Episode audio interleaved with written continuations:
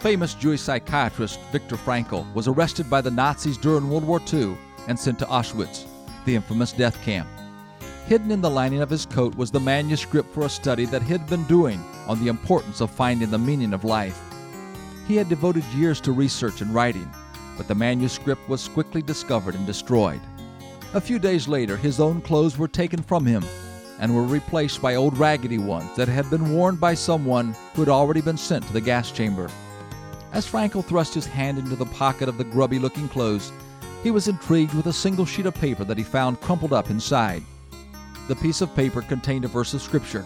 The verse said, Hear, O Israel, the Lord our God is one God, and you shall love the Lord your God with all of your heart, and with all your soul, and with all your might. Frankl writes, How should I have interpreted such a coincidence other than as a challenge to live my thoughts instead of merely putting them on paper? It isn't enough just to think lofty thoughts or to make great dreams for ourselves. The real meaning of life is found in recognizing our Creator and then loving and serving Him with all that we have and are. He is the only one that makes sense in a sometimes senseless world. This is Bill Hostler with today's key to confident living.